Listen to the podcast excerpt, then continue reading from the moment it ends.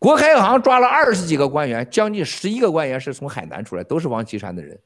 王岐山都推荐给了陈元，陈元就是王岐山一条狗。国开行把钱给谁了？在什么？好好看看海外的钱，他在服务“一带一路”，国际上就是各国之间蓝金黄给钱，国内扶持中小型科技企业，啊，就是共产党的行贿的工具。抓了二十几个人，大多是王岐山的。那你说到海外的钱，你知道张宏伟和国开行到啥程度？张宏伟到海外帮助这些国家贷了款以后，张宏伟拿百分之二十的佣金。你查查东方海外，这香港的东方能源。竟然是国开行投的钱，而且投到他的股票的很多人，像刘延东啊，像这所有的家人里边的钱，大家去看看去，都跟国开行有关系。他背后的人贷款贷了国开行钱，再投到他那儿去。张宏伟他就凭他一个民工出身，他凭啥呀？他不就是被选为这个组织上有使命的人吗？王岐山、陈元这是有使命的人吗？姚家有使命的人吗？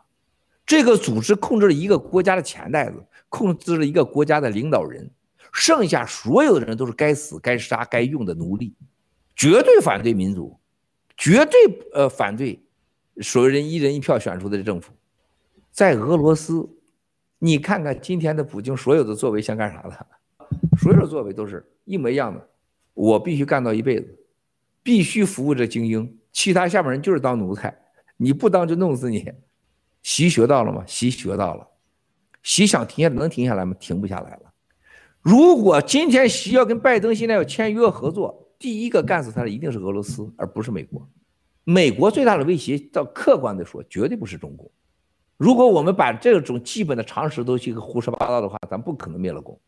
严格讲，中共的疯狂后边是有，它是五个邪恶国家，七哥二零一七年说的，今天你再想想去。然后塔利班事发生了，邀请了谁呀？中国、俄罗斯、伊朗、巴基斯坦，哎，卡塔尔，就差俄，你看就差了一个巴基斯坦。